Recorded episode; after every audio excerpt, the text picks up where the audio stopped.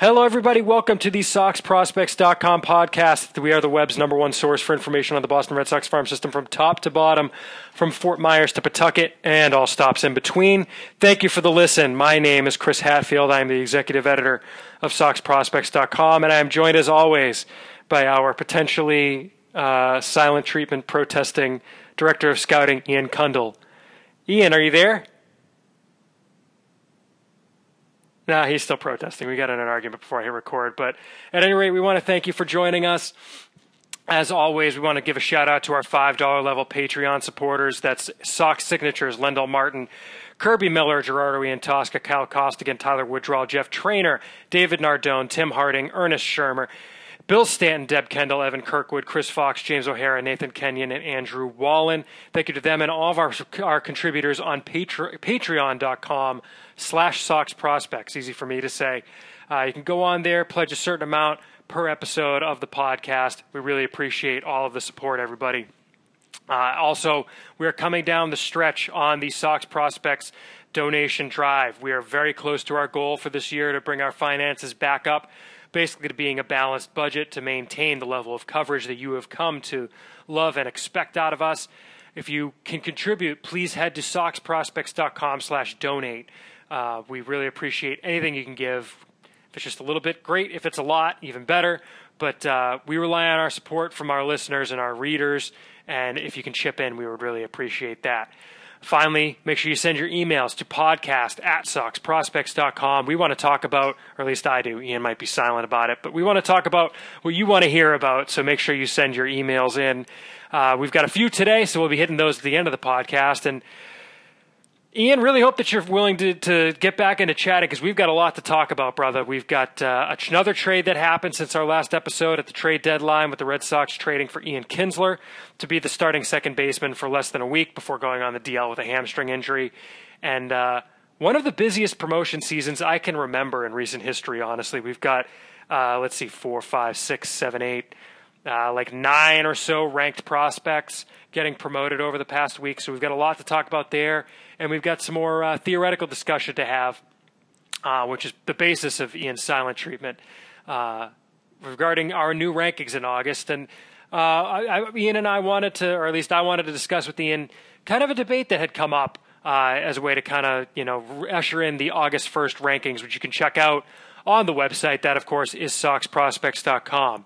Um, but anyways, yeah, that's kind of the roadmap. That's what we're looking at today, in addition to your questions. But uh, Ian, buddy? Hey, you uh, you want to maybe you want to maybe chat about some some Red Sox minor league stuff? No. Yeah, I'm here. I was also muted. I just didn't feel like unmuting. sure. Fair enough. Um, well, all right. Joking aside, uh, I guess let, us take it from the top because the the trade seems to have kind of loosened things up. We had mentioned, I think, even on the most recent episode of the podcast, that we thought there would be promotions immediately following the trade deadline, and we nailed a few of them. Um, you even nailed a really random one this week, saying that when Kinsler went on the DL, look out, the Red Sox might call up Tony Renda. And sure enough, that's exactly what they did. So, yeah, on your for that one. Uh, but yeah, it's it's kind of interesting to me that you know we, the Red Sox made this trade for Ian Kinsler on. Um, let's see, they made the trade on the 30th uh, the day before the trade deadline, sending out relief pitchers, uh, AAA relief pitchers, Ty Buttrey and Williams Jerez, who were ranked 19th and 26th, I think, in the system at the time. Yep, 19th and 26th in the system at the time of the deal. Um, and that really just kind of almost created a domino effect with all of these promotions that happened. But let's start with the trade, Ian. Um, Buttrey and Jerez are two guys that you had recently written up. Uh, yeah, that was lucky. Yeah, in, that, in was, that was a good look. And not only that, not only that, you wrote them up with Travis Lakins, who was promoted to Pawtucket the next day as one of the two guys to fill the vacated roster spots. Yeah. So that was a good that was look. A, that was a good game. Yeah, I think it was one game. Yeah, they all pitched in the same game. So, or no, yeah. no, no, Lakins wasn't that game. Lakins was a different game, but the two. Yeah, I guess guys, he wasn't, given that he was on a different team. Yeah, um, but the two triple A triple A guys. Right. That was almost Australian. Uh, triple A guys pitched in the same game. Righto. Um, but uh, yeah, it, it's. I I don't understand how you could dislike this trade. Yeah, I mean, first off, they acquired a guy named Ian, so obviously I'm very pro that. Um, great first name, you know. He's a consummate professional. See, here's the thing: people think people think you're kidding, but like no, even in fantasy kidding? baseball, at one point you had three different guys named Ian in your 20 per player minor leagues. Before I yeah, why would I be kidding? That's a great first name. It's a unique first name, and I'm very pro people with that first name being uh. successful. Is that wrong? I exactly. the silent treatment. Uh, but um, yeah, but, I mean, it's what they. Uh, let's. I mean, look, Pedroia's not coming back. Yeah, in all seriousness, Pedroia he got moved to the sixty day DL today. Yeah, but he was he'd already been on the DL for like fifty seven days. Oh, okay. So it was, a, it was a technicality. But yeah, I mean, it's pretty clear Pedroia is not coming back, and with that in mind, given how bad Eduardo Nunez has been, and with the other um, infield issues they've have, uh, well, Holt's not been good since the first month, but they've also just, I mean, Devers is on the DL. Pedroia is obviously on the DL and Bogaerts has not played weirdly in a few days. He's like or well, hurt some hand. Which we know what happened last year when he had a hand injury. Right. So I'm all for resting him given where they are. But they just needed infield depth, and Ian Kinsler, I mean, he's a good player. That's, I mean, he's you know he's old, but he can still play, and we saw in that you know couple games he played, he's a good defender. He can hit a little bit still, mm-hmm. and I think it just deepens their lineup. You know, in the come October, would you rather have Ian Kinsler hitting sixth or seventh or Brock Holt? I mean, yeah, yeah, and I think the, the, fact of the matter is that you know Holt gets exposed when he plays a lot, and yep. I probably would have lost money betting whether or not Eduardo Nunez would still be on the team at this point. Yeah, because he has legit, legitimately been terrible. His quote was great though. I love like the aware self awareness. Did you see his quote? No. He was like he was cheering when they got. It's like, oh, thankfully we have someone who could actually play second base now, or something along those lines. Really? Yeah, he he said that, which I was just like, I respect the self awareness. Wow. That's kind of um, surprising. Let me find the exact quote. What was it? Because it's it's kind of I guess it's kind of um, your it, type. Yeah, I mean, but the thing is with with Buttrey, I mean, there were so, it, it stunned me that there were people who were upset that they traded Buttrey and and Jerez because I mean, I think I don't think many people. I think a I think people were sleeping on Williams Jerez because people were way more upset about Buttrey than Jerez. I was just I would not have been surprised if Jerez had a better career than Buttrey. Lefty. Yeah, lefty. I mean, the stuff is pretty similar. They both throw in the high 90s. Like I've seen both of them up to 99 this year. Um, and they both sat, what was it, like 90, 96, 98 when I saw them. So they both have really good arms. Um, obviously Buttrey, I think the thing is Buttrey's numbers are insane in AAA. Yeah. Like, I mean, he's, he's had good numbers since last year when he moved into the bullpen. His strikeout rate's like 35% or something. I mean, at so. Pawtucket this year, his strikeout rate was uh, 34.6%. Yeah.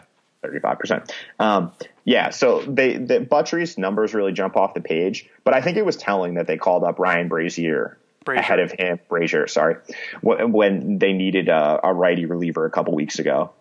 And once that happened, I kind of it kind of was a red flag to me. And given he's taking up a 40 man spot, and it seems for whatever reason they don't they didn't even give him a shot in that yeah. spot. They went to a 31 year old minor leaguer who wasn't on the 40 man roster. Um, who you have who very strong be, thoughts about. Who shouldn't be a prospect. Um, we'll get there. They, they went to him over Buttrey is kind of opened my eyes a little bit. And after that, I, I, wondered if it was someone that they would potentially be looking to move. And they did. That's exactly what happened. And I mean, it makes, I can see why the Angels were targeting those guys. You know, the stuff is mm-hmm. really good. They, they, they grade out well in terms of, uh, like uh, spin rates and stuff like that. Which the Angels, uh, I'm comfortable saying it's out there. The Angels love their TrackMan data. I mean, um, they both can miss bats. They yeah. both have, you know, major league bullpen profiles, and it's very easy to see those guys pitching, you know, in the sixth, seventh, maybe even eighth innings if everything works out right um, at some point. But they also have red flags. I mean, Buttrey, you know, they, I'll say it. Right? it. It's the it's a mentality thing. I don't. Some, yeah, there are some I, questions there. I, I just I'm I don't know that Ty Buttrey has the mentality to pitch you know crucial innings in the major leagues. When I've seen him pitch in the minors at multiple levels, and you've you've seen kind of the same thing. I mean, you know, he broke his hand because he punched a sprinkler on the ground during a game. Yeah, that seems kind of unlucky. Yeah, that's, very unlucky. And frankly, I've done kind of the same thing. So I guess like I have I've punched walls in basketball. Before. Yeah, I've broken my hand punching a wall. So yeah, so you're not one to judge. I've never broken a hand. I always make sure there's padding there, and it's more an open fisted slap because I don't want to break my hand. But well, see, I There, I made sure there was padding. It just wasn't nearly as thick as I thought it was. Well, that's uh, why you go the open fist. Right. You just fair palm strike. Okay. Yeah, I'll exactly. do a palm strike. The next, I'll I'll I'll say Kia next time I do it too. 200 IQ plays right there. Got to protect those hands. Yes. Um, but yeah, no, Buttrey. I just think there's still there's still are some question marks, and I'm still not sold on that. He his not walking anyone is really weird because he his he cut the walk rate this year in Pawtucket to seven point six percent, and that's the lowest it's been since Greenville in 2015. Yeah, like his control is definitely improved. I'm still not sold on the command, and as you said, I'm just not convinced that like he'll be able to handle like the eighth inning. And so even if he develops, because the stuff is there to be like an eighth inning guy, mm-hmm. but I think probably he settles into like a solid sixth, seventh inning guy, which is, I mean, that's fine. What you can find those guys though. We've seen like you can go out and get the Ryan Brasier, Bra- Brasier, Brasier. Brasier. The Ryan Brasiers of the world on, you know, on off waivers or as minor league free agents. I mean, we saw like, what's the guy's name on the national? Oh, Justin Miller, the Nationals mm-hmm. guy. Mm-hmm. He's like a 30 year old journeyman who came up and he Shoved. struck out. Yeah, he pitched like 17 innings without giving up a hit or something insane. Right.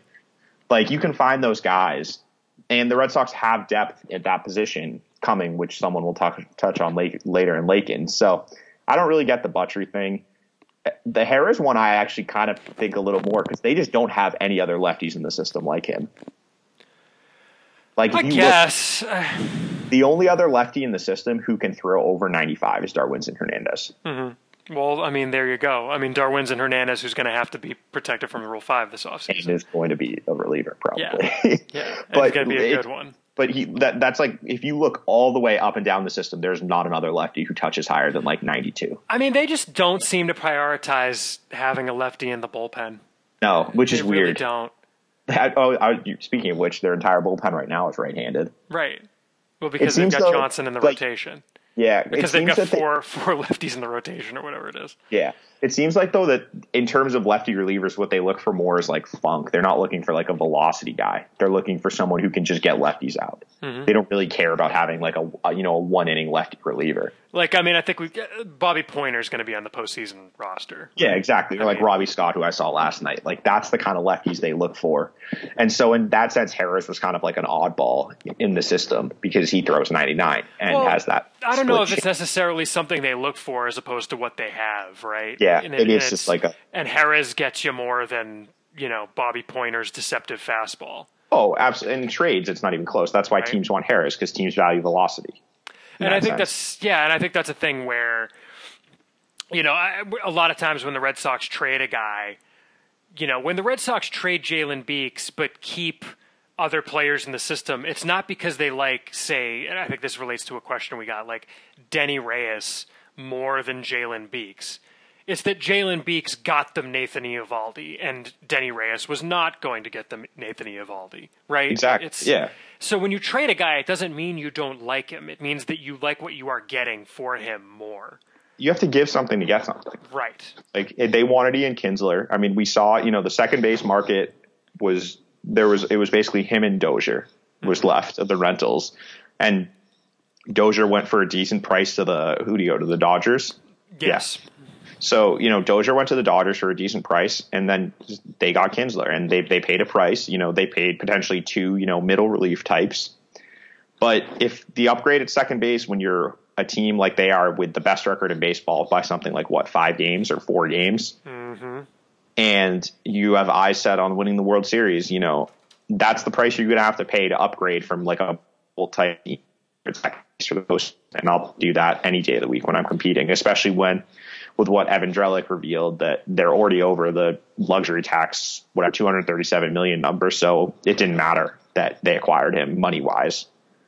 So, you know, go for it. Like right. this is the guy, he's a guy who helps you now, obviously not now because he's on the disabled list, but you know, he, he can help you and the price is, it's not like they gave up, they didn't give up the, the two things I do like about the return is it was two guys so there was no like third throw in low A or you know DSL guy, and it was two AAA guys who we know what they are. You know, they didn't go down, and it wasn't like they gave up a package of like you know something like Alex Scherff and Danny Diaz, or you know two lower level guys who we don't know what they are, but they have upside. Right. This was two proven commodities. We know what they are, and it was unclear if they had much of a long term future with the Red Sox, or if they did. Those that's the type of player that's easier to replace than giving up someone who might not be close to what they could be in the future, but could develop into a better player. And uh, you know, a trading Ty, but- Ty and Williams Jerez should not be what keeps you from adding a piece that helps you win a champ that could potentially help you win a championship this year when you've got a two or three year window. And, exactly. the, the, other thing is they're dealing from. I mean, they have a glut of relief pitchers on the forty man roster. So again, mm. it's Dave Dombrowski dealing from depth. Well, and it's also not just on the 40 man roster. They have relief help coming. Like they have mm-hmm. two guys who I think are better than both those guys who aren't on the 40 man roster. Who one of them is 100 percent going to be up, and I would not be surprised at all if he makes the play, the postseason roster. And Travis Lakins, and the other one is Durbin Feltman, who we'll probably touch on a little bit in the promotions. Right. Right, exactly, and I guess that's probably, uh, as we call it in the business, Ian, a, a good transition because uh, you mentioned two guys who were promoted this week. Um, I'm not going to bother breaking it down by date, but just to give the list of promotions and where they're ranked in uh, the current Sox prospects rankings. Moving up to Pawtucket are on our rankings the number uh, 7, 10, um, 17, and where do we have Gorst? 50, no, 47 ranked prospects in the system in right-handed pitcher uh, Mike Shawaryn, first baseman Josh Ockimey, uh, and then right-handed relievers Travis Lakins and Matthew Gorst. Moving up to Portland is the system's new number six prospect on our rankings, and third baseman Bobby Dalbec. Moving up to Salem is the system's new number 11 ranked player and right-handed reliever Durbin Feltman. Uh, moving up to Greenville from Lowell, uh, where the system, a couple of 2018 draftees in oh he's number 20 now isn't he? Uh, this is the number 20 prospect Jarren Duran uh, a second baseman slash outfielder who it looks like he's in the outfield for good now by the way. Um, but outfielder Jarren Duran and catcher Kole Cottam and uh, you know another 2018 draftee and, catcher or I guess utility player Lane Milligan to Lowell. And I guess they actually just promoted a couple more draftees to Lowell. Nothing too big. But the other really big promotion which is really more of activating a guy and officially promoting him, um, was shortstop Antoni Flores, who basically the last game he played in the Dominican Summer League was back in like June, and he hadn't played since then, but had been in Fort Myers because of was reported as general soreness, which I'm extremely skeptical about. Um, but at any rate, he was officially promoted to the Gulf Coast League on the 31st. So lots of movement, Ian. Um, let's start with Pawtucket because you saw a few of the guys who got promoted in uh, Shawaryn and Ockimey. Uh, yeah, I was there for their AAA debuts uh, debut um, last night, and it, it, was they looked a lot like what I've seen in the past and kind of reinforced my views of them. Um, I guess starting with Shawaryn, he was very good for three innings. The first, which coincidentally or not coincidentally, was the first time through the order. And then the second time through the order, he ran into a lot of trouble. And third time through, and he, he got it out six and a third innings. Um, I'm trying to bring up his final line here. One second. Okay. Well, uh, let me interject while you do that. Um, breaking news: Kutter Crawford and Denny Reyes to Salem. Oh, we literally were talking about Which we them were before talking we about earlier. Yeah. Um, um, yeah. That so I guess we can. We'll, we'll get to. The, 20 minutes ago. in a few minutes yeah. in a few minutes. But um, yeah, Shawaryn. So he went six in the third innings, gave up seven hits, four runs, one walk, six strikeouts. And so the line isn't great, but if you look at it, break it down for three innings, he had in his first three innings, he had three innings, zero hits, zero walks, zero runs, four strikeouts. And then over his last, it was three three in a third innings, seven hits, four runs, two strikeouts, one walk. So we've heard a lot that Shawaryn's a reliever, and it seems like that's what you saw. Uh, yeah, I think he could be like a situational, like long relief type. You know, like someone you can bring in for like three innings. But it's just the second time through the order, the stuff really decreased. Um, he came out 91, 93. And then by the, the second, third time through, he was down to like 89, 91. So the velo ticked down.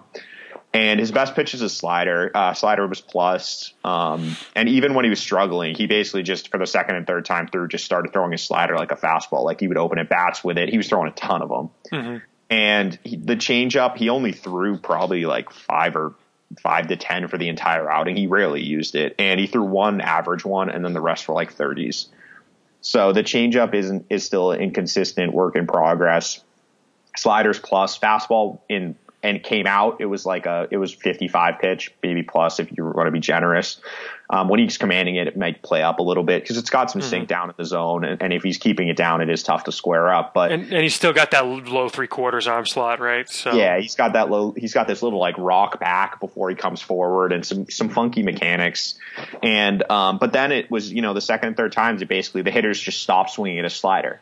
And the result was they just waited for fastballs, and he gave up six of the seven hits he allowed were off fastballs. All the runs came off hits that had to do with the fastball. Um, the home run, it was a three run home run to the weirdest prospect I've seen in a while. Astudillo um, was just a 90 mile per hour fastball right down the middle. Like you can't do that at the in the AAA level, let alone the big league level. And so, like, I like Shawaryn. You know, I think he could be a very valuable major league contributor. And I wonder if his stuff would take up if he was in the bullpen full time. You know, if he was throwing one or two innings, I wonder if he'd be like 93, 94 rather than, you know, 90 to 92 or topping out at 93.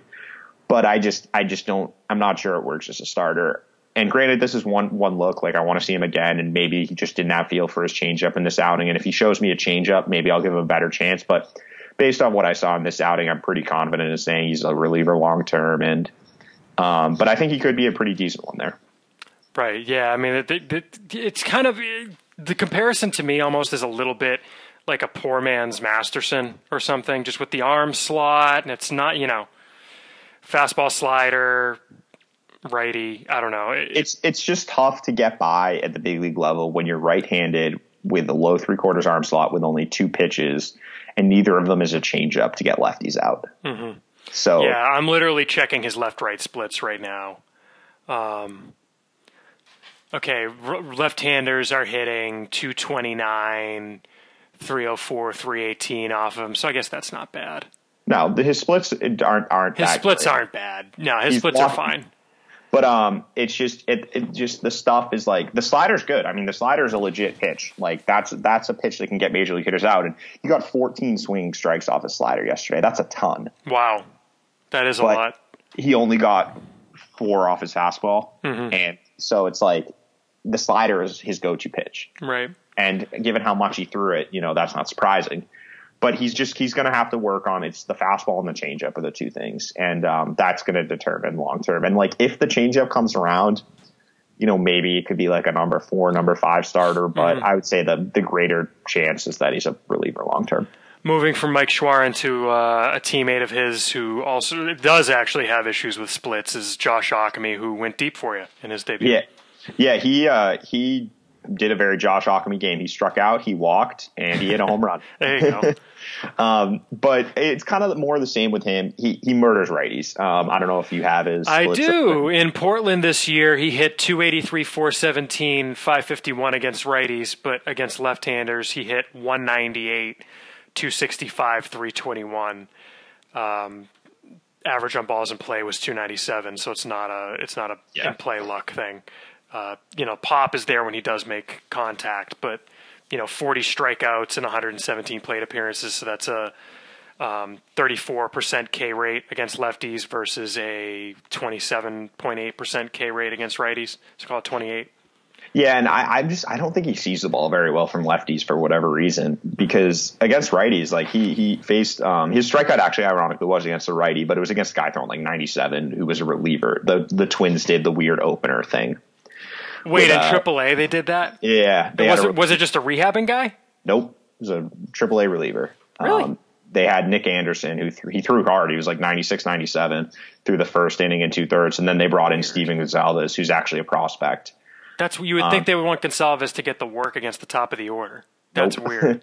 it was very strange. Um, and wow. Gonsalves then pitched like six innings, five and a third. Yeah. Or, so yeah, Nick Anderson threw one and two thirds, and then Gonsalves threw five and a third. That's yeah, and strange as hell. Wasn't it? It was really. I was very perplexed. Yeah, Nick Anderson yeah, he's he's basically a reliever who started two of his last three, but I mean his innings pitched are all one and two innings. Yeah, he threw wow. I think thirty. I'm guessing thirty pitches was his max because they took him out at like 29 or something. 32 or 32, yeah. But um, but anyway, but he was like 96, 97, so that's like big time velo, and his delivery was weird. So that was I, they they had a lot of trouble with him when he came out. But um, then he he faced uh, his home run also came off a righty though, and it was it was an 0-2 pitch, but it was just a hanging changeup hmm, off of that, uh, Tyler Duffey, who's a major leaguer, major league uh, reliever yeah. for the Twins in the past. But uh, yeah, he fell behind, but 0-2, his, his, approach like he knows what he's doing at the plate, and that's the thing that stands out with Ockimey is like he can pick up spin, he strikes out a lot but it's not because he just doesn't recognize breaking balls or anything, or, mm-hmm. or it's more just he has swing and miss in his like that's just how his swing works. Mm-hmm. You know, mm-hmm. it's it's power based uppercut swing. He's going to swing and miss a little bit, but um, it was an 0-2 changeup. He recognized it early, kept his weight back, and just exploded through the ball. Uh, it's 390 feet, 102 exit velocity. Um, which it was like an 80 mile per hour pitch, so he kind of he really got around on it and um, it was in a big situation. I mean, it was a four-three game at the time, and he's facing a major league reliever in his AAA debut, and you know he had a game-tying home run, so that's pretty good. Um, I noticed actually defensively, I got a pretty good look at at Ockimey, and he still is. It's pretty fringy at first base. Um, he, he showed off an average arm, and his hand, hands are improved, but he's still a little bit on the stiff side. Um, and he had some trouble uh, with balls to his going to his right um, reaching across his body. There was one that he deflected up in the air mm-hmm. that he a play he should have made, but he deflected up in the air and went to the second baseman. And thankfully, Brandon Phillips was just standing there, so he threw him out. And then um, there was another one that was a ground ball that he like booted a little bit, but he was able to make the play still. So I mean, it's kind of like he he does he strikes me as a platoon a, a, platoon bat, but I think he could actually be pretty good in that role just because I really think he can hit right-handed pitching. Mm-hmm. Yeah, I mean, and clearly can. In, in this day and age, you know, there is a place in the major leagues for a player who can destroy right-handed pitching and hit home runs. I mean, that's basically so, yeah, yeah. That's basically so, Daniel Palka, I think, right in in Chicago. Yeah, I was, I was just looking at reading Alex Speier's write up of in Baseball America to um, of the midseason Red Sox top ten, and his point his, his comparison was Adam Lind. Yeah, there you go. So that type of profile. So there is that isn't the recently departed Adam Lind. Yeah, ironically, one time with the Red Sox. So um, there is there is you know room for that, and I, I just think it's it's going to be interesting. AAA is going to be a good test for him. He's going to be facing better pitching. And it, it's just interesting that him and Sam Travis are now at the same level, which yeah. I don't know. I just thought it was kind of quirky. But anyway, yeah, yeah, well, it's it's weird because they've got the two of them at the same level. And I mean, you you see the way that probably plays out. I mean, Travis can play left field. I mean, Travis was already basically splitting time evenly between first base and left field. Uh, so really, Ockimey is taking Adam Lind's at bats. Uh, but meanwhile, down in, in AAA now with the promotion of Bobby Dalbec, you've got two third basemen on the roster, and Michael Chavis and Dalbec, you know, who are two, you know, even Travis's star has faded a bit, but you've got the number one prospect in the system and a guy who, if he keeps hitting like he has, hell maybe could be pushing him for that. I mean, he's the guy who's the most upside. Yeah, if he can hit the most upside and higher wise. Yeah, and if he if he hits in Double A like he was hitting in, in Salem, I will give serious thought to putting at that spot this offseason in Dalbec. Uh, I mean, it seems like the way that works out is you you know you get Chavis some at bats at second base and first base, and you know the both of them also get some at bats at DH. I guess today's lineup is out and and Dalbec is DHing. Not a problem, right? I mean, it's no. it's you know you get them the at bats, and in theory, I think you hope that Chavis works his way up to Pawtucket. Exactly. Um, Pawtucket infield definitely could use him, given half their infielders are in uh, Boston at this point. Right. And. Um, yeah, I mean Chavis, he it, it's been a slow comeback since his injury, but you know he's starting to come around a little bit. I think I think he's had a decent couple of games, and he's they there's enough playing time to go. Like they can both play five or six days a week mm-hmm. at various positions. And also with Dalbec, I'm not as concerned about his defense. So if he has to DH like three days a week, that's not the end of the world. No. Whereas like Shay, I'd rather Chavis get the majority of the reps at third base Whereas give Dalbec a chance to get adjusted and just focus on hitting double A pitching for a while. I wouldn't be mm-hmm. surprised to see that kind of be like, you know, Chavis plays like four games at third, one at first, one at second, and Dalbec plays three a week or something like that. At third, and DH is the other ones, yeah. Exactly. Um, I would not be surprised to see Chavis get the majority of the reps still because he needs the defensive work, but mm-hmm. there's plenty of playing time to go around for them. And as we kind of talked about, Dalbec needed the challenge. Like he's figured out Salem to the point where he's hit like 28 home runs there. So yeah, yeah. We we talked a little bit about the you know Salem rotation getting some reinforcements today in Denny Reyes and Kutter Crawford. They had basically had a four man rotation uh, coming in today with Bryan Mata on the DL. Uh, it's apparently a back issue that's been bugging him for a little while. Um, one thing that I think we had mentioned last episode, who, one guy who did not, as far as we know so far today, maybe I should check the rest of my emails, um, get promoted is Tanner Houck. Um, I'm not worried about the fact that he didn't get promoted. Are you? No, I mean he's pitched well for one a month. Like let let him continue to get comfortable, have success, and reinforce that the mechanics he's back to are working. Right. And frankly, he's going to start next year in Portland anyway. I cannot imagine yeah. that he would start next year in Pawtucket. If you thought he had a chance to start next year in Pawtucket, that might be a reason to rush him to Portland. But the, the, the Salem to Portland jump is the biggest jump other than the jump to the major leagues coming up the ladder. So that's one Correct. you need to be really sure about, I think. Yeah. Um, and that's also, I guess, another guy that we should mention. Another guy who made the jump from Greenville to Salem is Durbin Feltman. Seemed like a lot of people, especially on our forums, Ian, were discussing the possibility of Feltman going straight to Portland.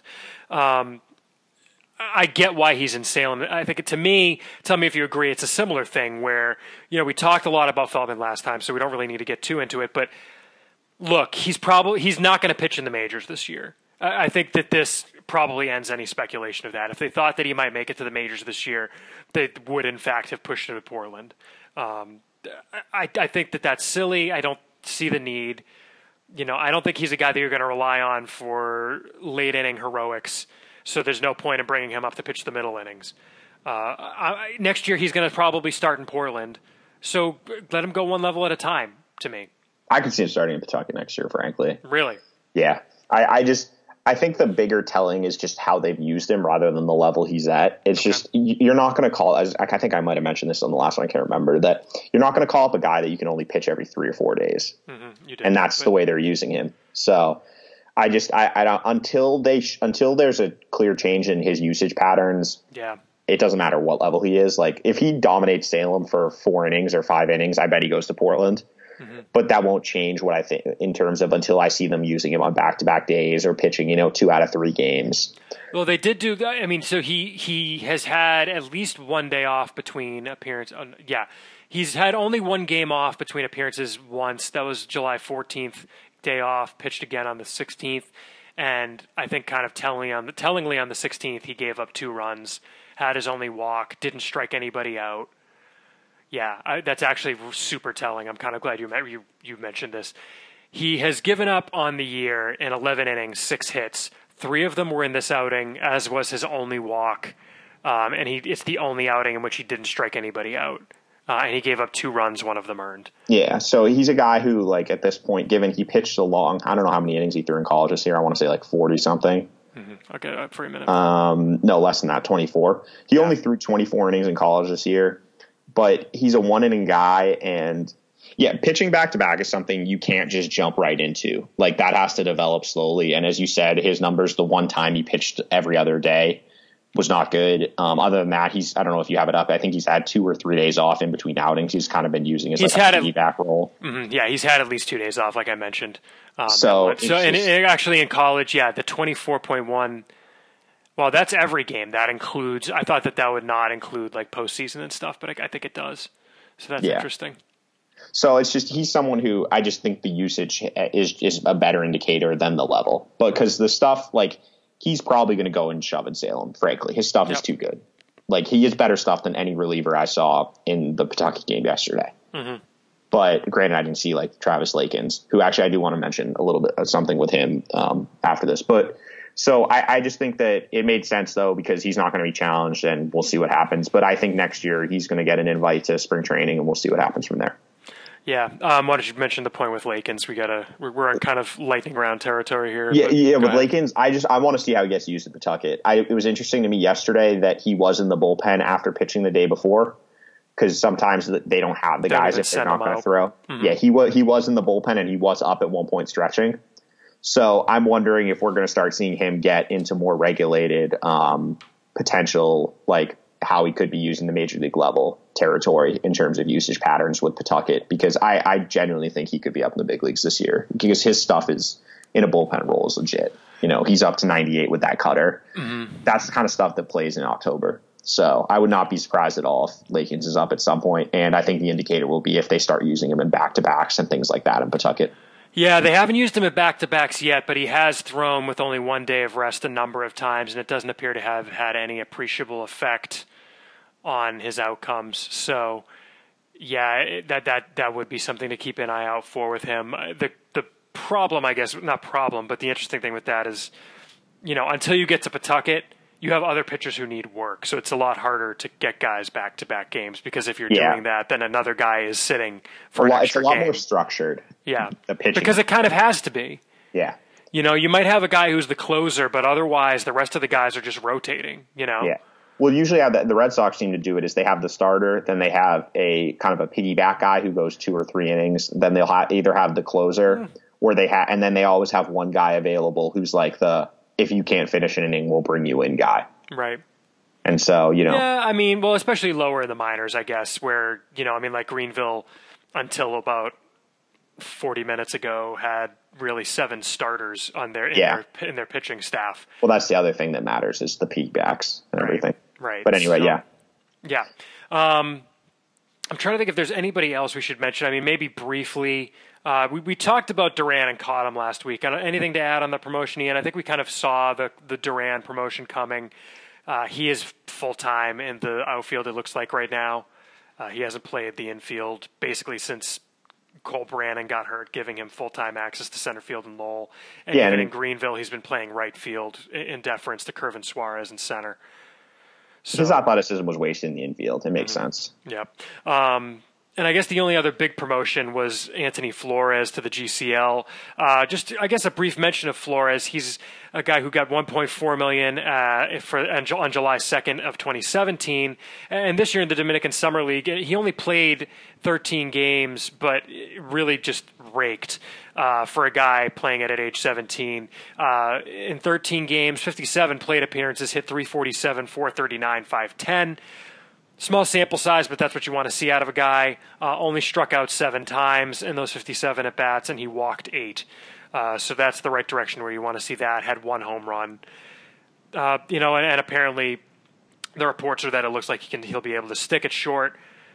Why not get him stateside? Makes sense. Just kind of an injury deal with him, and looked, I think the other guy who probably could have come stateside had he stayed healthy, uh, but instead he broke his hamate bone and had to have surgery. Was Danny Diaz the third baseman who was his teammate on the DSL Red Sox too. I think we'll see him at Instructs. I think he might even be in the states already at this point, Ian.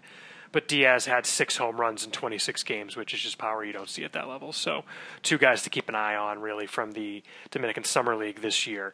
Mm-hmm. Um, the other one was Dan Butler got called up. Well, Dan Butler and and and Renda, but well, we should yeah. mention with Renda the reason he, the other reason he gets called up is I guess Tzu-Wei Lin has a a rib thing going on.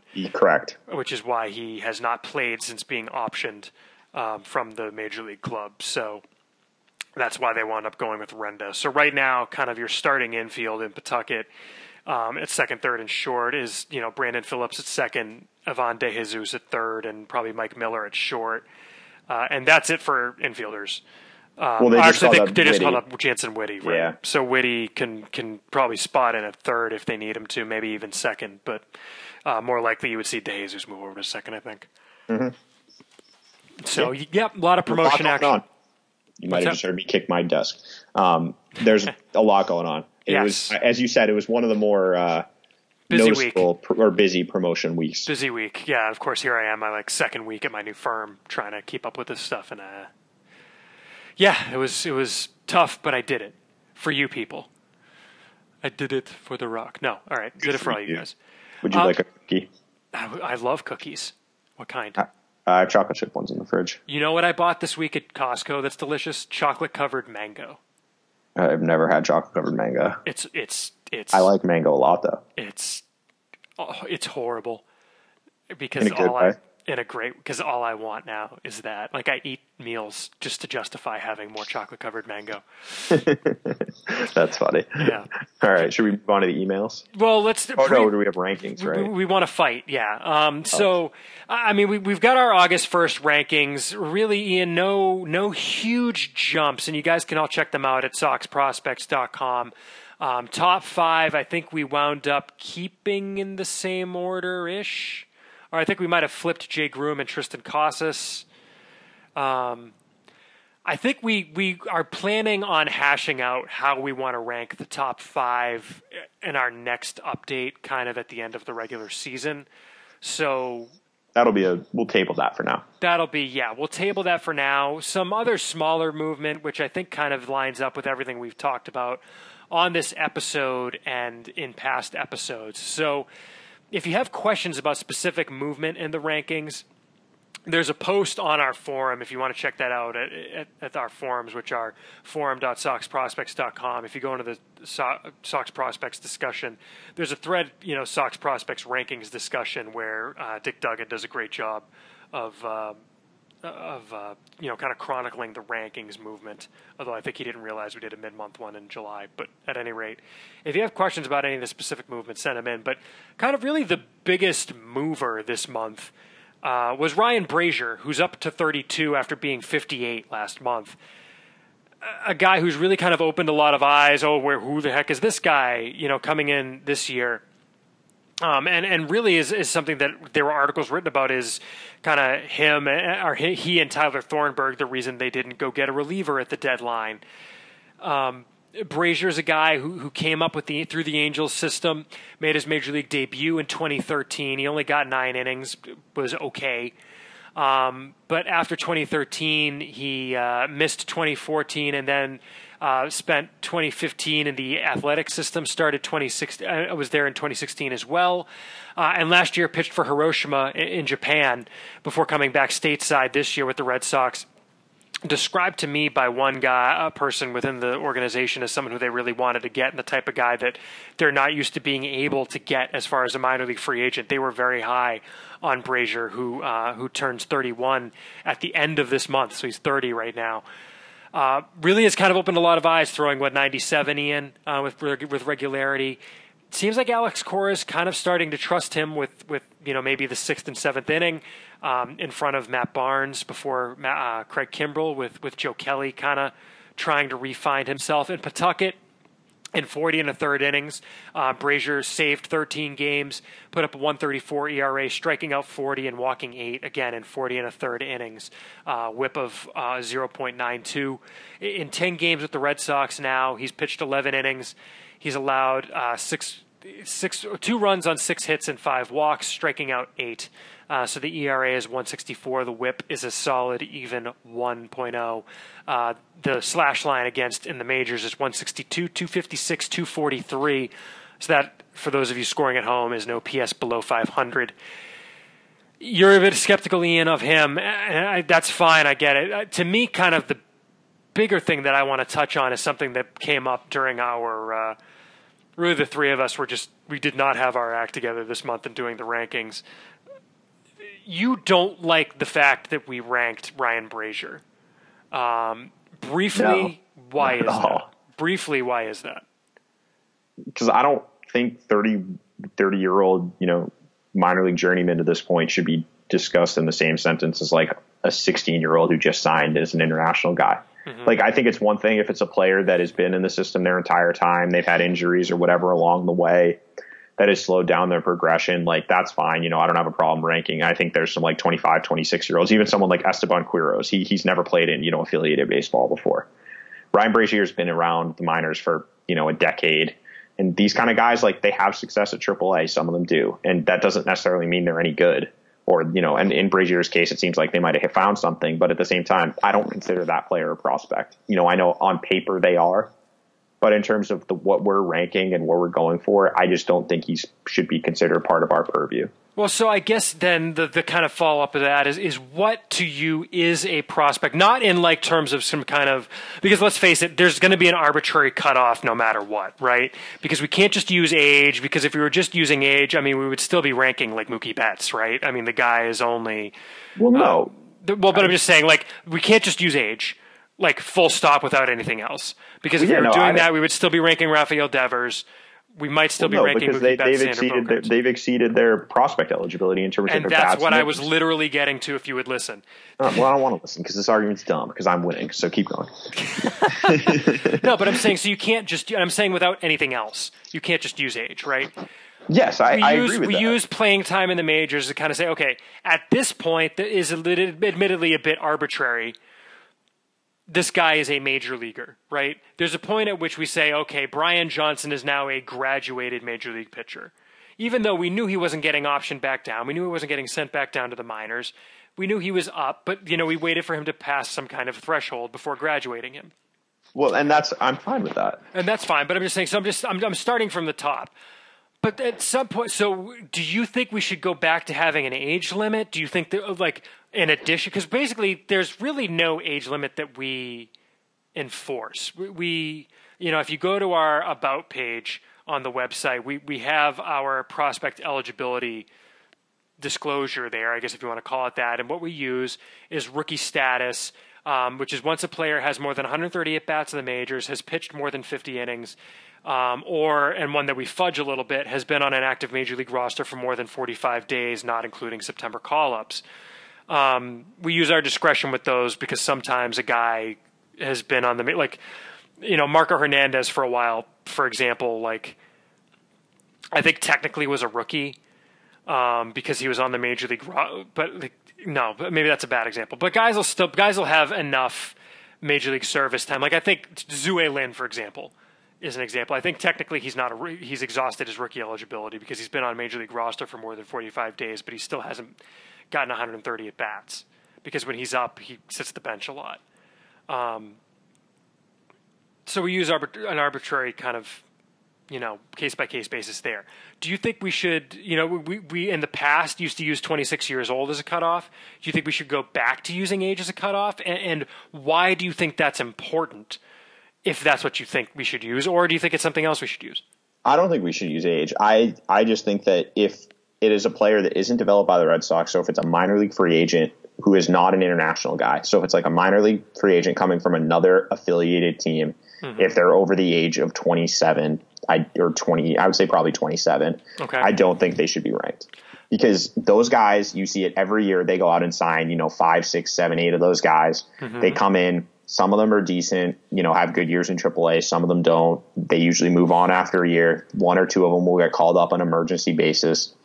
But that's not like that's not a prospect to me. That person, I that person wasn't developed by the Red Sox. You know, they they were doing stuff with other teams. That's and they came and they were signed to be a minor league filler. They weren't signed, you know, to be anything. And they, you know, some of them do turn out, and when that's that's great. But in terms of what we do, I just don't think that's something that's within our purview. Do you think that we should be ranking William Cuevas? Yes, because he was with the Red Sox originally. Like okay. it's a player that's come up. So the, the fact system, that he spent one year in the Detroit system doesn't matter to you. No, it's it's. So what's it, the difference?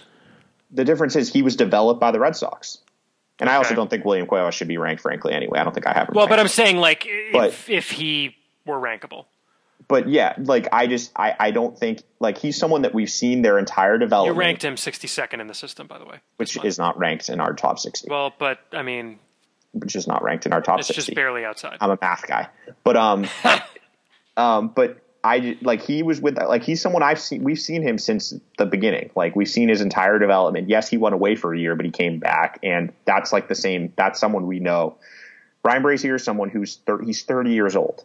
Mm-hmm. Like he's obviously it's a great story. The fact that they you know he's pitched in Japan, he's pitched all over the all over the for a bunch of different affiliates, L.A., Oakland, actually really just two. That's surprising. Yeah. Um, but he's pitched, you know, for the Angels, for Oakland. He's oh, got a cup of coffee in the big leagues in 2013. Like a guy who got a cup of coffee in the big leagues in 2013 and just now signed in 2018. Come on.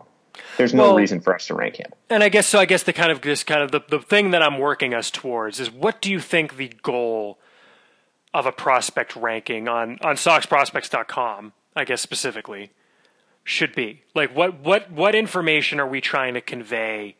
To our readers. And kind of what I'm getting at here is I want us to kind of put this out there, and I'm really interested to hear what our listeners think and what they want to read.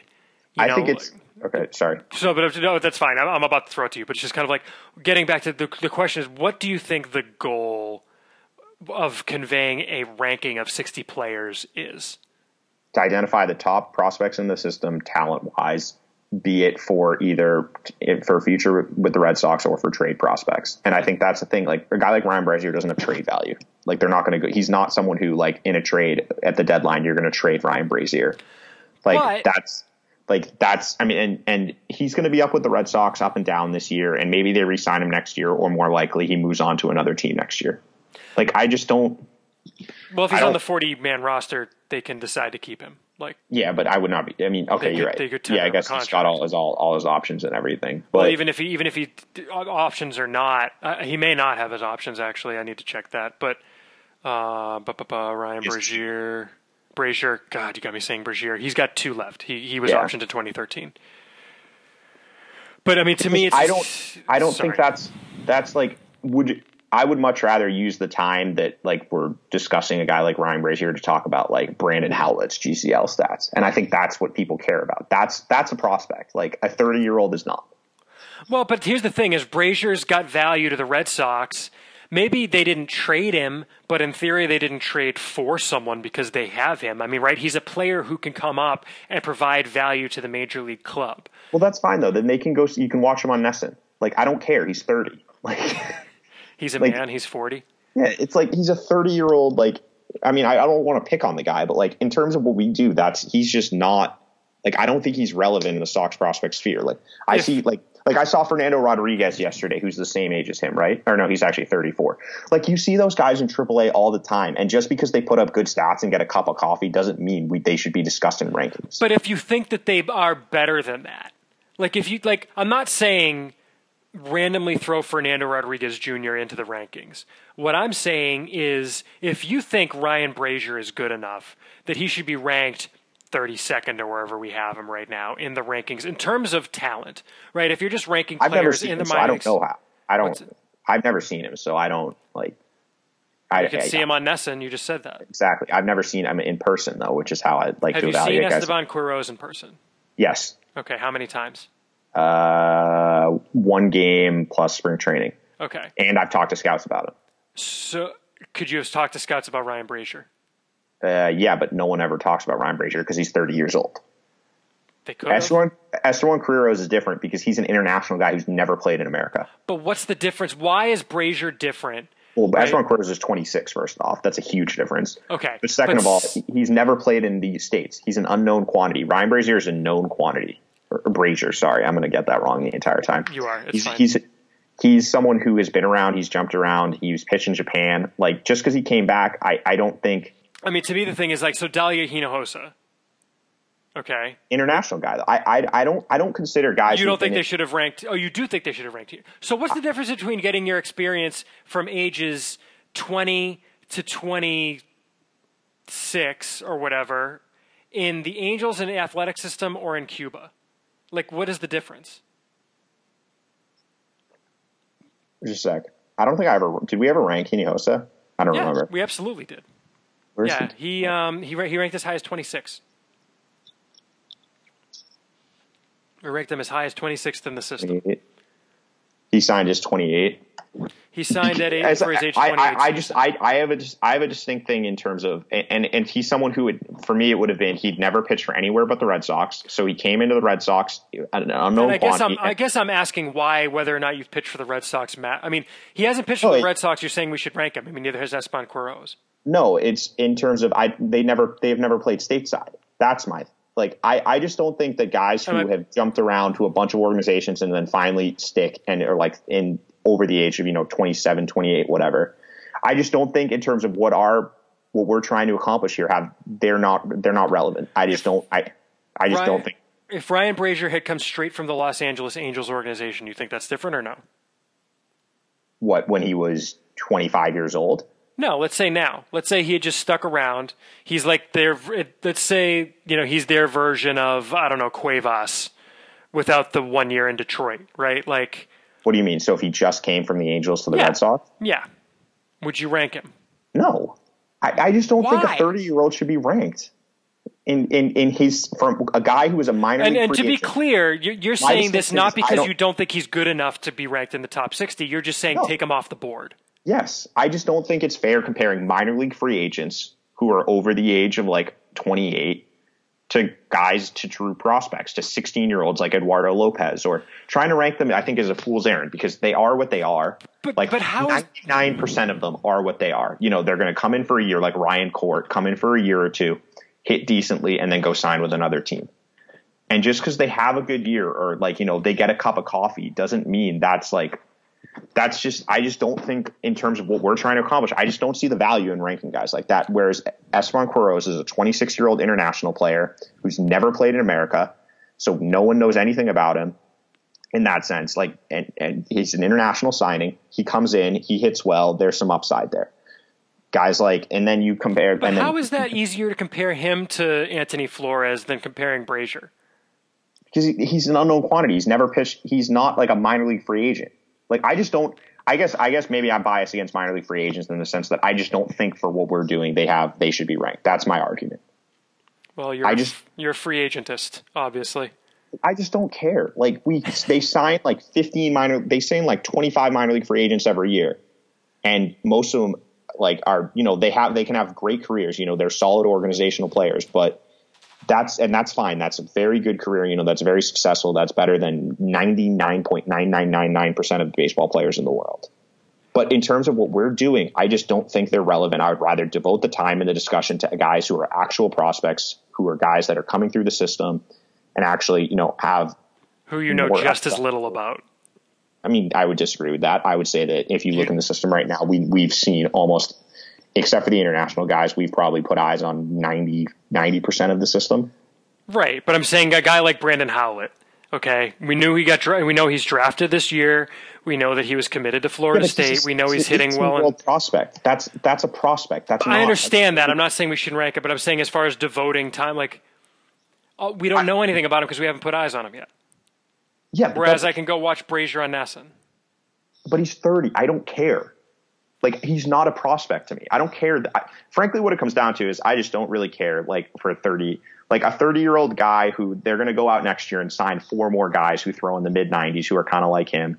We'll see if one of them sticks. And I just don't think that that for rankings purposes in baseball terms, fine. Like that is like I'll evaluate in terms of baseball terms. I just have a problem with ranking them in our rankings, and I don't I don't see what like I you're I just don't. Why do we care about guys like that? Is why should we care? Well, Explain to me, to me why anyone should care about where we rank Ryan Brasier. I would think people would much rather care about wh- where we rank Eduardo Lopez, where we rank someone like Brandon Howlett, than where we rank Ryan Brasier. A, because for one thing, ranking a guy like Ryan Brasier moves one guy out of the top 60 prospects. And but he shouldn't be in like the top 30. And like, I just. He's not. He's 32. But Whatever. your point stands. But to me, it's if if if and again, you're talking about taking a guy off the board based on a category, not saying that he's not good enough to be no. ranked in those players. No, I don't. I, he could be good enough to rank in those players. I just don't think minor league free agents from other organizations my, should be ranked. And to answer your question, I think we should rank him if we think he is able to impact the major league roster more than, say, the guy we have ranked number thirty-three right? But I disagree with a bunch of guys behind. Like you think, well, you right? in your individual rankings, and, you no, might have it different, and, and that's and fine. Way, no, but also in terms of like a lot of the way I base rankings is also in terms of it's based on how I evaluate the players, and also I take into account what I consider trade value of a player. Would you in a trade if you're going to retire the Red Sox? Would you rather have Johan Martinez or Ryan Brasier? Potentially Brasier, absolutely.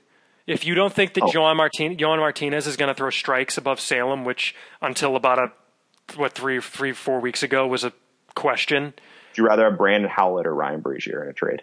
Potentially Brasier, if that's what my major league team that's trying to win a World Series this year needs. No one's going out and trading for Ryan Brasier. You're going to sign him off the free agent wire. I mean, there were yeah, you're going to sign him off the free agent wire, but there were teams competing for him. I mean, that's fine. Then that's that's good. Like, let him go to the Red Sox. I don't care. I just don't think he should be ranked. Like, that's. I understand like, it, that. That's. I just don't. I, I personally, and if like you guys, I mean, you and Mike have both both say you disagree, so whatever. I don't. I mean, it's it's a moot point at this because nothing's going to change. But I'm just I'm not going to rank those guys. All right, forward. I think we've said our piece. Everyone, podcast at SoxProspects.com. I'm curious to hear what people think about this. Um, just you know, give us your thoughts. What do you think? 30 year old minor league free agents should they be ranked or shouldn't they, and why? Um, anyway, that's a good uh, transition, I think, Ian. Let's get to some emails and get out of here. Uh, sound good to you? We could be friends again? Sure. Please? I'll buy you a soda. Let's go. Come on. All right, fine. Um, all right, our first email, again, podcast at soxprospects.com, comes from um, our f- longtime patron and uh, almost kind of like an unofficial third member of the podcast at this point, Lendell Martin. And Lendell says, with the Red Sox being close to the $237 million mark, that would increase the tax penalties and move their first draft pick back 10 spaces. Do you think that that could lead to fewer September call ups this season in an attempt to stay under the line? I've seen different, reports on whether or not they already went over, but I don't think they would get money back in the Kinsler deal unless it was to keep them under. Um, Ian, you're saying that Evan Drellich has reported that they are over? Yeah, he. I think it was last week. I mean, I can try and find the article, but he said they're already over. So it, I don't think it matters. Yeah. Well, I mean, I, I, uh, would it matter? I mean, I just can't see them being so close to the line that September call-ups would matter because keep in mind, September call-ups are getting a prorated, um, you know, one month salary at the major league minimum, basically. So it's what uh, was this a six month season? So it's like one yeah. sixth of 500k. Well, here's the article from July 29th. Sources Red Sox to go over luxury tax threshold of 237 million. That was before the Kinsler acquisition. Um, and it basically said the Red Sox, as presently constituted, will finish above baseball's highest luxury tax threshold in 2018. Sources with knowledge of the team's payroll told NBC Sports Boston. So if they're already over, like it doesn't matter. Interesting. Yeah. I mean, let's see. Red Sox payroll spreadsheet has them at 243. Yeah. Yeah, they're already over. It doesn't they're matter. Already over. So it's over. It's done. And that also that number, like you have to remember that whatever the payroll is, that doesn't take into oh, account the yeah. bonuses from playoffs and everything that aren't factored in, mm-hmm. which all count towards the luxury tax, though. Yeah. So they're over. Yeah. Yeah. So they're they're they're toasted in that regard. So they're going to be moving back ten spots in the draft and giving up somewhere between about we were talking about it before, like four hundred fifty to five hundred fifty thousand. And that's the impact that people should care about. No one should care if the Red Sox owners have to spend more money. I never understood the argument why teams care why why fans care how much mm-hmm. the owner spends. Like it's not your money. Like who cares? Right. But because it raises ticket prices. It doesn't though. Like right. the ticket prices are not going to change if they are over the luxury tax or under. The the only tangible impact that matters, especially in our world, is going to be that you know they miss out on five hundred thousand dollars in bonus money, which is basically the equivalent of signing someone like Nick Northcutt in the mm-hmm. eleventh round this year. Which is, I mean, and Northcutt's off to a really good start with, I think, right, still maybe yeah, and also your first round pick is ten spots worse. You go from, I mean, if they win the World Series, they're to go, they're to go from picking thirty second with their first pick to picking forty second with their first pick. Yeah, and this year actually we should mention this too. It is to be it's to be different. It's not thirty because there's three unsigned first round picks from last year, and all of those picks are made immediately after the slotted number of where they were, and so that means that two of them were the the eighth pick and the twenty fifth, which means there's to be the ninth pick and then the 26th pick or 20. Yeah. So it's going to push back the Red Sox two spots, basically. The last time the Red Sox didn't pick until four until 42 or later was 2007 when they had to give up the number 20 pick for signing any guesses Julio Lugo oh I was going to say like oh god fun fact I actually caught a foul ball from Julio Lugo at a Red Sox game once nice Good um, for you. But yeah, yeah so their first pick that year was in the supplemental first round at number 55. But when, I think when they picked Nick Hagadone, um, that draft though illustrates the difference though, because back in 2007, they could you could take whoever you want and give them big money. So they took exactly. Will Middlebrooks in the fifth round, Anthony Rizzo in the sixth round. They got Ryan right. Pressly in the 11th round. Mm-hmm. They took but didn't sign Justin Grimm in the 13th round. They got Hunter Strickland in the 18th round. They took Yasmani Grandal in the 27th round. Drake, Drake Britton at 23. Don't forget Drake, that. Yeah, Nick they didn't sign Grandal and Tepesch, but correct. But they're both big leaguers. Like that was when you could just load up on high school guys. You can't do that anymore. So 500k. I mean, that's a decent amount of bonus, especially when you're picking at the end of the first round. So your bonus is already going to be much low, or your bonus pool is already going to be much lower. Mm-hmm. So their cap total is going to be something. You know, it's going to be around five million, and maybe a tick over. Mm-hmm. And you knock off 500k off that, you're looking at probably closer to like 4.2, 4.5 at most million bonus total. Like it's going to change your entire draft strategy in that regards. Like you're you're probably going to have to go underslot with your first pick if you want to take anyone those picks. So it's going to be interesting what happens next year with that in that regards. Yeah, yeah. I mean, it's and it's and this is a system that really could have used the infusion of talent, right? I mean, we're seeing it with this year's draft. It's it's like mm-hmm. guys like Casas is not is in the top. You know, he was 2.5 million. I, what was the number we came up with? It's like 1.8 about is what their first pick's going to be now, or 1.7. I'm sorry, what? What is their first pick going to be like? If it's assuming it's like 40 to 42, it's like 1.8 total for the, the slot number. Oh, the slot. Um, draft slots. Um, so, well, based on this year's numbers, um, pick. Okay, so the latest their first pick could be is 42. That's 1.7. Yeah. Um, if they're at like say 36, that was just under two million. Yeah, so you're looking at like 1.7 to 2 million at most. Whereas if they picked pick. 32, would be 2.1, 20. I mean, they probably wouldn't pick later than like 30. Well, the, well, the earliest they could pick, well, the latest they could pick is 32. The earliest they could pick, let's say they were bounced in the first round, it's like what 28, 27, because they'd have yeah, the best, they'd, have, have, the, the lowest record. pick of all those teams eliminated. So that would be like 2.4, 2.5. Yeah. Which is still, I mean, so they're gonna, it's gonna be a noticeable cap difference. And, well, and it's 10, it's 10 players that are gone. Yeah, and 10 more players. So this, I mean, it's gonna be, it's going to be interesting, especially considering their international signings too this year. It's been a, been an interesting window in terms of they signed one big guy over a million, and other than that, they've only signed a few other guys around 500k, and they have a bunch of room left. So, mm-hmm. who knows what's going on there? Right, right. All right. Well, thanks for the question, Lendl. Our next question comes from Patrick. Um, Patrick asks, oh, "Hello." Um, Patrick asks, could you and Ian talk a bit about Denyi Reyes and explain why his current write up describes him as having fringe average command and control? Uh, and then he says a bunch of other. Th- well, I, will read it. Uh, so I assume this is simply because neither of you have seen them since around one year ago, and you just have not had a chance to update his report based, report based on firsthand evaluation. You might also talk a bit about how a lower ranked prospect like Reyes might be valued more highly by Dombrowski than someone like Beeks, who, due to his age, has less of an unknown quantity. And I don't mean the second part of this as exclusive to Reyes, but more in a general sense of how rankings do not always correspond with the way a club might value prospects. Um, Thanks for the question, Patrick. First of all, I, I, I read the whole thing to mention um, Reyes's report has recently been updated, as have a bunch of reports. If you go to soxprospects.com slash scouting.htm, um, do you have to put the HTM now? I'm curious. No, you don't. Okay, soxprospects.com slash scouting. So that's how this website works. Um, we have updated a bunch of scouting reports since like the beginning of July. Um, and Reyes's report was updated July 3rd, so I'm not quite sure. Try, try hitting refresh on your browser, Patrick.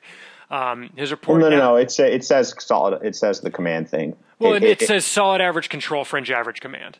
Yeah, and I which think is different than what he put. His, his said fringe oh, average command and control. Oh, okay, gotcha. So we yeah, updated it. I, I think. But yeah, get to what you're going to get to. The two things are that you you have to separate command and control, which we did in that regards. And he throws he he doesn't walk anyone, so that's definitely control is there. Mm-hmm. But you have to remember that just because you can throw strikes in Greenville doesn't mean you're going to be able to throw strikes as you move up the ladder or like command profile, same thing. And he's given up 11 home runs in 120 innings in Greenville. That's very bad. Mm-hmm. Well, I was going to say too. The other thing uh, is that when you say throw strikes, it's not like he's going to lose his control. It's that they need to be better strikes, or yes, else they're going to get hit. You need to throw quality strikes, yes. and that's command. And red flag to me is 11 home runs in Greenville. Mm-hmm. 11 home runs in 120 innings against Greenville hitters. That means you're missing your spot. Mm-hmm. And you're giving up, you know, and the higher you get, that's going to make hitters pay. And given his stuff profile, I just I'm just have questions long term about how that's going to play, and I just don't. I'm not sure the command is going to be there. Mm-hmm. Yeah, I mean he's an interesting guy. He's definitely moved up because he almost kind of has to.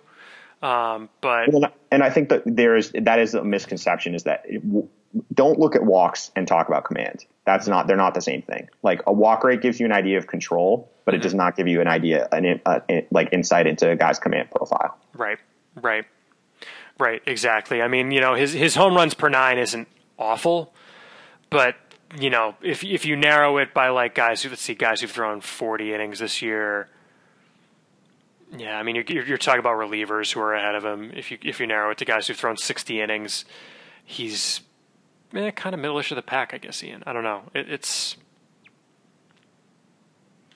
I don't know that that's horrible. Is 11 home runs? I think it's in terms of Greenville, it is given the level of competition. Like if you look at uh, most of the other guys, the top two are Stankiewicz and Dedgar, who are Pawtucket, Portland guys. Mm-hmm. You have Hildemar Requena, who's who, had a brutal year, who's just been terrible. Cuevas is Pawtucket again, and then Denyi Reyes. Yeah, like that's a total home runs, but yeah. he's also thrown a whole bunch of innings. I mean, yeah. Here, I'm curious now. Uh, home runs per nine. This is riveting, riveting radio. Yeah, if you look at the top guys who are home runs per nine, it's like okay, relievers, reliever, reliever, reliever. The, the, it's Trey Ball, Florentino, Adam Lau, Yankory Pimentel, Fernando Rodriguez, Hildemar Requena. Um, oh, did not mean to do that. If you for, take out though, yeah, oh, for guys for home runs per nine for guys who've thrown 50 innings, it's Requena, Jimenez, Stankiewicz, Cuevas. But then you've got like Jalen Beeks was over one, Emmanuel DeJesus, Tanner Houck is. I mean, Tanner Houck is basically two different pitchers, but yeah, I don't really. His numbers are weird. Yeah. Anyway, I don't know. I don't know. That, I don't know that I think that the home run number is. It's not good, but it's. Yeah. I don't know that it's. I just. I just. I, I just have questions about mm. the command still. So yeah. Yeah. Fair enough. Um, but yeah, and like I said, if if if you're, it might not be a bad idea, folks, to hit refresh when you're on a player's bio page. But thanks for the question, Patrick. Um, our next question comes from Alexander, and uh, uh, he says, "Hey fellas, I have a question about development of young starting of young pitching, particularly in the Red Sox system. Who do you think has the greatest effect on a pitcher's development in the Red Sox farm system? Is it the Salem pitching coach, Portland pitching coach Brian Bannister, or Pedro in spring training, etc.?" I worked for Salem while I was going to school and saw Paul Abbott working with Kopech, Stank, Ball, and Ty, presumably Buttrey. Um, it seems like our homegrown starters aren't successful in the majors. Erod seemed to develop mostly in the Orioles system. Owens and Ball failed to launch. Buchholz and Masterson seemed to have trouble with long term progress. I wondered if we've had guys in, in significant positions not helping our draftees develop, or if we aren't scouting youth and drafting well. Thanks for all you do. Been following since the days of Moss, Murphy, and Anderson.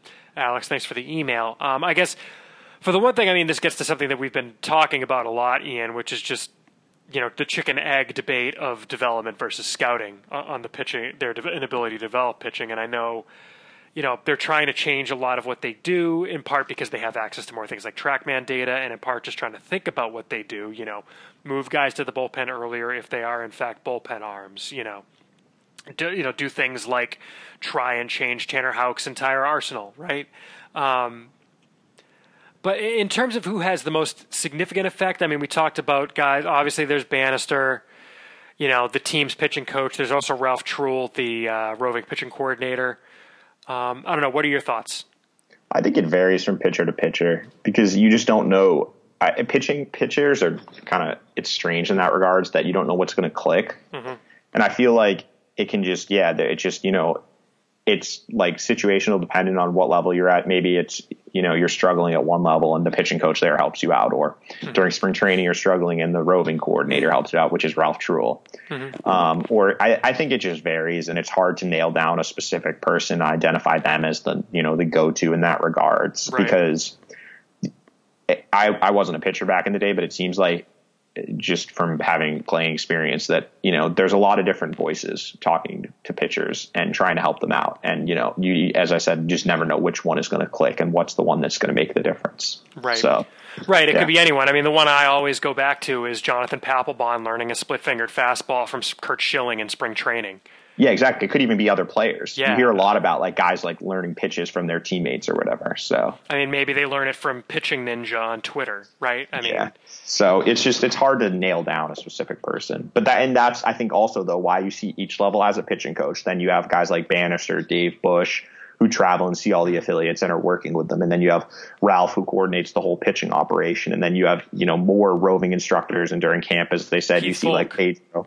Pedro, Keith Foulke, Luis Tiant, like all those guys are in camp working with the guys. So well, Foulke is kind of like a roving relief pitcher instructor, actually. Oh, is he really? Yeah, I didn't, realize, I didn't yeah, realize he's he employed by this.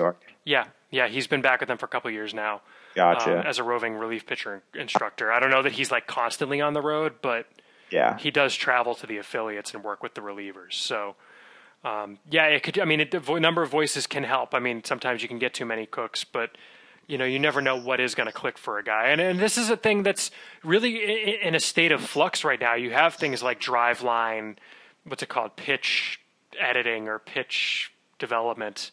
Um, I always, I never get the I thought it was like Driveline Baseball Academy or something. Well, right, but I'm saying the the the um, theories behind it. It's uh, oh well, there's just a lot of like weighted balls and stuff like that. Pitch design. Thank you. Pitch design. Yeah. And um, like so slow or yeah, low shutter speed, cameras, cameras, and everything. Yeah, slow speed cameras, rotation balls. You know, tunnel pitch tunneling, things like that. I mean, you know, really kind of this is the this is Moneyball right now. Well, there's more information now available than ever for pitchers. And, you know, it depends what you're willing to take advantage of, as you said, like going up to Driveline, or, you know, you've got the guys who go home and work with their pitching instructor that they've been working with since they've been, you know, 10 years old or whatever. Yeah. I mean, for those like of you, you listening, a bunch of guys. Yeah. For those of you listening who are on Twitter, follow, I think it's Pitching Ninja. Is that what it is, Ian? He threw, he had a Blake Treinen GIF or GIF, GIF, whatever it is. Mm-hmm. Um, he has a his, lot of Blake his sinker, his his sinker yesterday was so filthy. It was yeah. like 98, like looked like a change up. yeah, it's, it's twitter.com slash pitching ninja or at pitching ninja on Twitter. It's Rob Friedman, and he's basically like he's the guy that does he does gifs or gifs of uh, depending on whether or not you enjoy freedom. Uh, of pitchers, and sometimes it's just of one pitch. Sometimes he has this really neat thing where he'll overlay the fastball and the breaking balls. Like the, one of the top ones right now is one he did today of Jake DeGrom, a 97 mile per hour fastball and a 93 mile per hour slider overlay, slowed down. It's disgusting. 90, a slider at 93. Yeah, I've seen like eight people in the system throw more than 93 the entire year. Yeah, and of course the the the, the batter is uh, who's who's five in Atlanta, Encarnacion. Uh, Camargo. Oh no, Freeman. Freeman. Is it Freeman? Okay. Yeah. Yeah, and it's Freeman just looking silly on one of the yeah. two. I mean, he's taking one and he's swinging and missing at the probably the slider. Um, it's it's gross, but yeah, follow yeah. him. And it, I mean, it really, you know, launch angle is kind of like the one that's made it to the mainstream, but pitch tunneling and, and pitch design is sort of the thing that's that's kind of next. Um, and that's, well, that's launch angles is because of like it's guys like Joey Batista, Mac or not Joey Bautista, JD Martinez. I don't know why I said Batista, uh, Max Muncy, like guys like that, or mm-hmm. Daniel Murphy a couple years ago. Mm-hmm. Mm-hmm. Like you know, change the launch angle in their swing, and you're seeing the results. Right. Right. So, yeah, but thanks for the question, uh, Alexander. We appreciate it. Uh, our last question comes from a couple of questions from Bob. Um, he has a couple of questions. First, he says, I've never seen him, but I don't get why CJ Chatham is at number eight based on your write up. He seems like a lim- limited utility player at best, and he's 23 in Salem. Why not move up younger players with more upside? Maybe Alex Scherff. Uh, Ian, you want to take that one?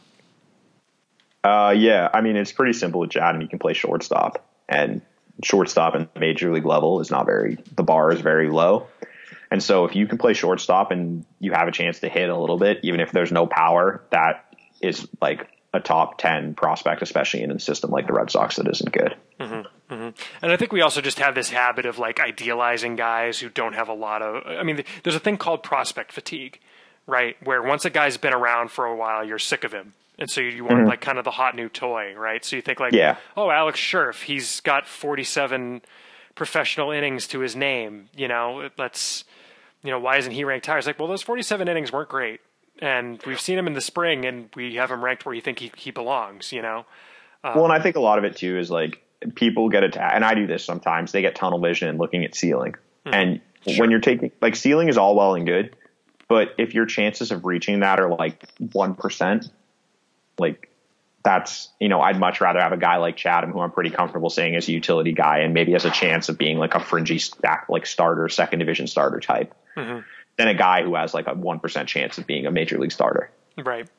Right. And it's kind of, I mean, look, if we were doing the rankings based only on upside, your top three would be probably be some combination of like Chavis, Casas, and, and Dalbec, right?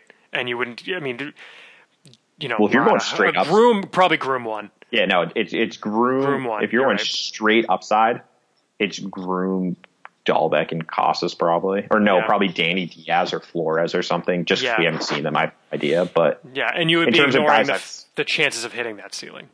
Yeah, like so. it's just there's there's that's why like when we t- when and when you look at like I think actually this is a good point just to, to reinforce like when you look at the scale, look at Alex Scherff. We project him as a four right now mm-hmm. with a two floor and a six ceiling. So you mm-hmm. see, and CJ Chatham, we have as a four and a half with a three floor and a five ceiling. You could argue the three floor is more four. But like two to six versus three to five, which is the difference between Alex Scherff. Like, there's a chance he never makes it out of A ball. Mm-hmm. CJ Chatham, I'm very confident in saying will be, you know, an organizational. He'll get the AAA. yeah, he'll get the AAA, and he's an org player at worst. Mm-hmm. You know, and best case, you know, he doesn't have as high ceiling. I'll acknowledge that, but he's got a better chance of reaching a ceiling, which is, and that's kind of like why when he's graded where he is, if that makes sense. And the other reason, I mean, this is a phenomenon you're seeing with the guys who are getting traded. Jalen Beeks, six in this system, 16 in, t- in Tampa's system. Yeah. It's, Ty Buttrey, 19 in this system. What was he, like 27? Yeah, like in, if you in, took CJ Chatham in another system, he's in like the back end of the top 20, of the top uh, 10. Or sorry, 15. he's in like 15 to 20 range. Yeah. Whereas like in the Red Sox system. So that's why like in terms of if you're going to like the top systems in baseball, the Red Sox maybe would have like one guy in there in their top 10s, maybe right. two. Right. Like their system like is just Whites, not, not, not the White Sox who are the top ones right now, like Atlanta.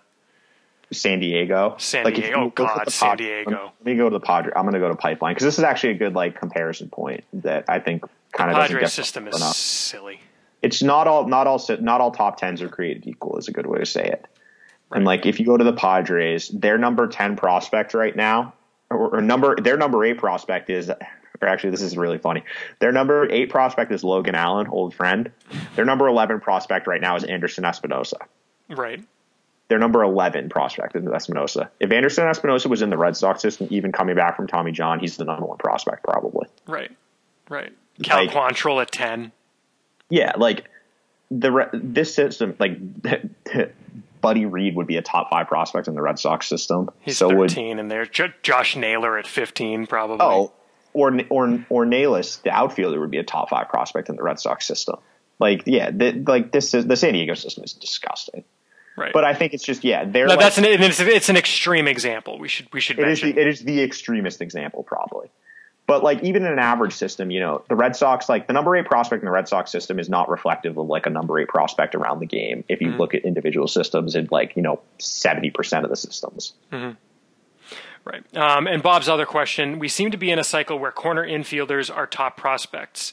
A few years back, 2014 and 15, it seemed to be middle infielders slash outfielders. Do you think it's just the Red Sox system? Is it MILB wide, or is it a change in drafting strategy, or have I got it wrong?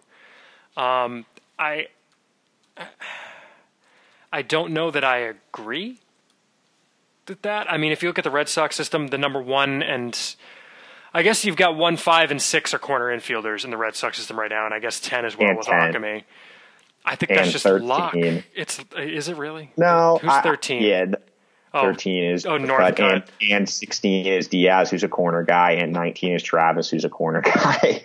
Okay. There's a lot of corner guys. That's true. No, I think there's I think there is some there's some relevance to what he's talking about. And I don't necessarily think it's like a philosophy change. I think it's just kind of like people or around baseball, up the middle guys are valued more. And given where the Red Sox are usually picking, they're not getting those guys. Mm-hmm.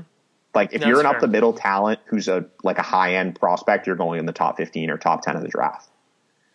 And given where they've been picking with their slot, you know, constraints and everything, they just haven't had a chance to go out and get those, you know, those high end, uh, middle, middle of the diamond types. I mean, they've gone, they've gone after some center fielders, but in terms of infielders, you know, they've kind of where they've had to, they've done what they had to. And this year, like you look, Casas fell to them at, you know, the end of the first round because he's a corner guy. If Casas was a shortstop, he goes in the top 10 probably. Right.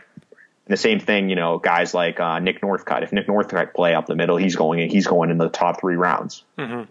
So where they're picking, I don't. I think it's more they just don't have a choice. Like that's kind of right. You can take the all. I mean, that's the thing that we, wind up hearing. It's like, do you want Deven Marrero or do you want Triston Casas? Right. Yeah. I mean, you're not and getting the combination getting of the two. upside if you take a corner guy. Right. And, right. and, and and you look even internationally though. You look last year they signed their of their big top bonuses. One, two, three, four, five, six, seven of them were signed as shortstops. But the problem is with Latin guys, half Every, you know more than half those guys aren't shortstops. No, like everyone plays shortstop in the Dominican if you're good. Mm-hmm.